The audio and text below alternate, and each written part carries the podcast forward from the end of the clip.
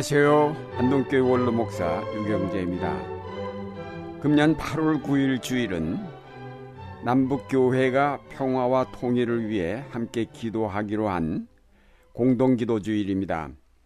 1988년 11월 세계교회 협의회 주최로 한반도의 평화와 통일을 위한 근리원 회의가 스위스 근리원에서 열렸습니다. 이때 남북 그리스도인들과 세계교회는 매년 8.15 직전주의를 공동기도주일로 지킬 것을 합의하였고 남북한이 함께 사용할 수 있는 공동기도문을 채택하여 왔습니다. 8월 15일은 우리가 일제의 강점에서 해방이 된 뜻깊은 날입니다. 그러나 동시에 이민족의 분단을 가져온 비극의 날이기도 합니다. 이 분단의 벽은 지난 2000년 6.15 공동선언을 비롯하여 2018년 9.19 평양선언 등으로 열리는 듯 했으나 북미 회담이 교착되면서 다시 닫히고 말았습니다. 분단은 단순한 난임으로 끝나는 것이 아니라 그것은 서로에게 크나큰 고통으로 작용을 하고 있습니다. 서로를 찌르는 가시가 되어 견딜 수 없는 고통이 되고 있습니다. 남북이 서로 군사력을 증강시키고 있는데 이것은 적지 않은 경제적 부담입니다. 군사력의 증강이란 찌르는 가시를 더 크게 만드는 일인데 그 가시가 커질수록 우리의 고통도 더욱 커지고 마침내 우리는 그 가시 때문에 파멸에 이르게 될지도 모릅니다. 누가 이 어리석은 경쟁을 막을 수 있겠습니까? 아무도 막을 수 없습니다. 오직 하나님만이 하실 수 있습니다. 여기에 우리가 기도해야 할 이유가 있습니다.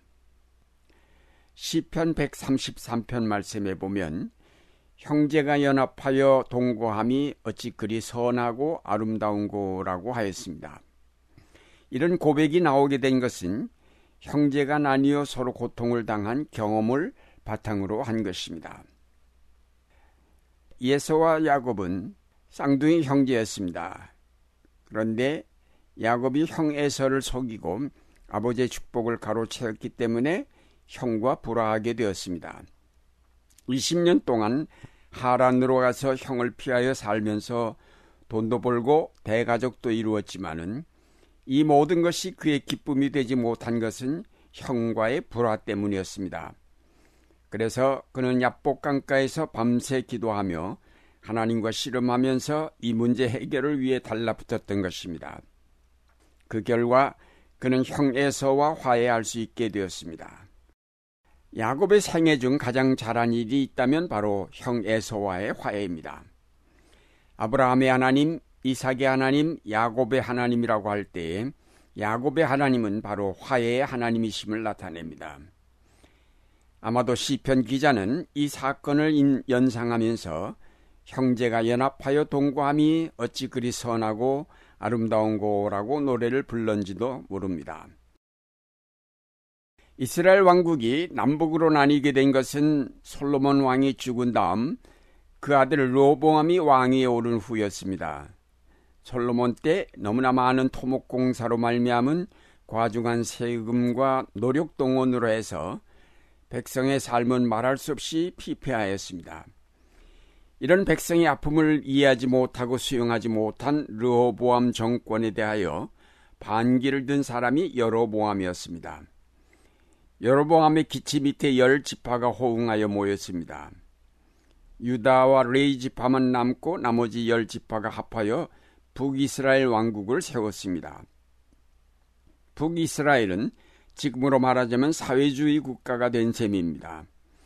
그래서 북쪽에서 형성된 전승은 출애굽 전승이라고 부르며 다분히 왕권에 대해 부정적이며 하나님의 통치를 강조하고 있다는 점에서 남쪽 유다에서 형성된 시온 다윗 전승과는 상당히 차이가 있습니다. 그러나 북이스라엘 정권이 처음부터 잘못한 것은 야외 하나님 신앙을 변질시킨 것입니다. 사람들이 예루살렘 성전으로 찾아가지 못하게 하려고 베델의 재단을 만들고 송아지 형상을 만들어 제사하게 하였던 것입니다. 분단의 고착화를 서두르다가 야외 신앙을 변질시켜 버렸습니다. 야외 신앙의 변절을 통해서 유다와는 완전히 다른 사회를 조성해 갔습니다. 이 분단을 고착화시킨 여로보암의 정책은 모든 성경 역사가들에 의해 지탄의 대상이 되었습니다. 이런 분단의 역사는 유다나 이스라엘에게 있어서 큰 손실이요 고통이 되었습니다. 결국 두 나라가 다 외세의 침략에 의해 멸망하고 말았습니다. 이 분단은 이스라엘 민족의 큰 고통이었습니다. 그러나 바빌론 포로 생활을 통해 비로소 그들은 분단을 고착화시켰던 자기들의 죄를 깨닫고 회개하였습니다. 그리고 그들은 통일 작업에 착수하였는데 이들이 한 통일 작업은 나뉘었던 저들이 함께 하나님께로 돌아가는 일이요 신앙의 통일 운동이었습니다. 그래서 그들은 북쪽에서 형성된 전승과 북쪽의 예언자들의 전승을 다 수집하였습니다. 그리고 남쪽에서 형성된 왕조 전승과 예언자들의 전승을 함께 편집하였습니다. 이 성경의 편집이야말로 위대한 통일의 작업이었습니다.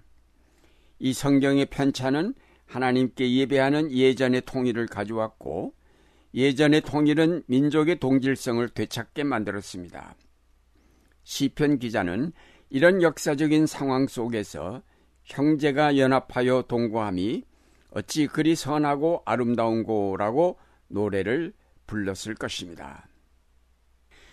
오늘날 한반도의 평화를 정착시키려면 우린 무엇보다도 야곱처럼 이대로는 안 되겠다는 인식과 함께 하나님과 씨름하는 기도가 있어야 할 것입니다. 민족의 분단은 어떤 강대국의 담합이나 이념의 차이 때문에 이루어진 것이 아니라 바로 하나님의 섭리라는 인식을 가지고 하나님과 우리 사이의 문제를 먼저 해결해 가야 할 것입니다. 야곱이 회개하였을 때 하나님께서 에서의 마음도 돌려주신 것처럼 오늘 우리가 하나님과의 바른 관계 안에 있을 때 하나님은 상대방의 마음도 바꾸어 주십니다. 이 믿음을 가져야 합니다. 하나님은 야곱의 하나님, 즉 화해의 하나님이십니다. 형제의 연합을 기뻐하시는 하나님이 야곱처럼 우리가 진정으로 돌이킬 때에 거기에 새 역사의 아침이 오게 하시지 않겠습니까? 다음으로 우리가 올바른 신앙을 가질 때에 화해의 역사가 일어날 것입니다. 북쪽의 주체 사상을 올바로 비판할 수 있음과 동시에 남쪽의 자본주의 모순을 날카롭게 지적해낼 수 있는 올바른 신앙 형성이 이루어질 때 평화의 길은 멀지 않을 것이라고 봅니다. 이념을 초월한다고 하지만 이념을 초월할 수 있는 길은 올바른 하나님 신앙을 갖는 길밖에 없습니다. 초월자이신 하나님만이 인간이 사로잡혀 있는 이념의 틀을 깨실 수가 있기 때문입니다. 그러나 오늘 우리에게는 이런 올바른 신앙이 형성되어 있지를 못합니다. 주체 사상을 비판할 능력도 없거니와 자본주의의 반공 이념을 우리의 신앙과 일치를 시키고 있는 상황에서 이 이념들을 초월하는 신앙을 갖는다는 것은 어렵기 때문입니다. 이런 이념들에 의해 각색된 신앙이 아닌 순수한 신앙을 찾는 것이 오늘 우리의 급선무라 하겠습니다. 사랑하는 여러분, 민족의 화해는 하나님이 원하시는 선하고 아름다운 역사입니다. 형제의 화해 없이는 하나님 앞에 올바른 평화를 드릴 수도 없습니다. 이제 우리 자신을 돌아보아 이제까지 가졌던 잘못된 생각과 신앙을 바꾸어 하나님 앞에 바로 서기를 힘써야 하겠습니다. 하나님과 화해함 없이 형제와 화해할 수는 없습니다. 천지를 지으시고 주관하시는 하나님에 대한 올바른 신앙, 자신을 내어주어 화해의 역사를 이루신 그리스도에 대한 올바른 신앙 고백 없이는 우리가 평화를 이루기 어렵습니다. 이제 한국교회는 자신을 돌아보며 하나님 앞에 나가 회개하고 그 말씀을 따라서 평화 통일의 길에 서기를 힘써야 하겠습니다.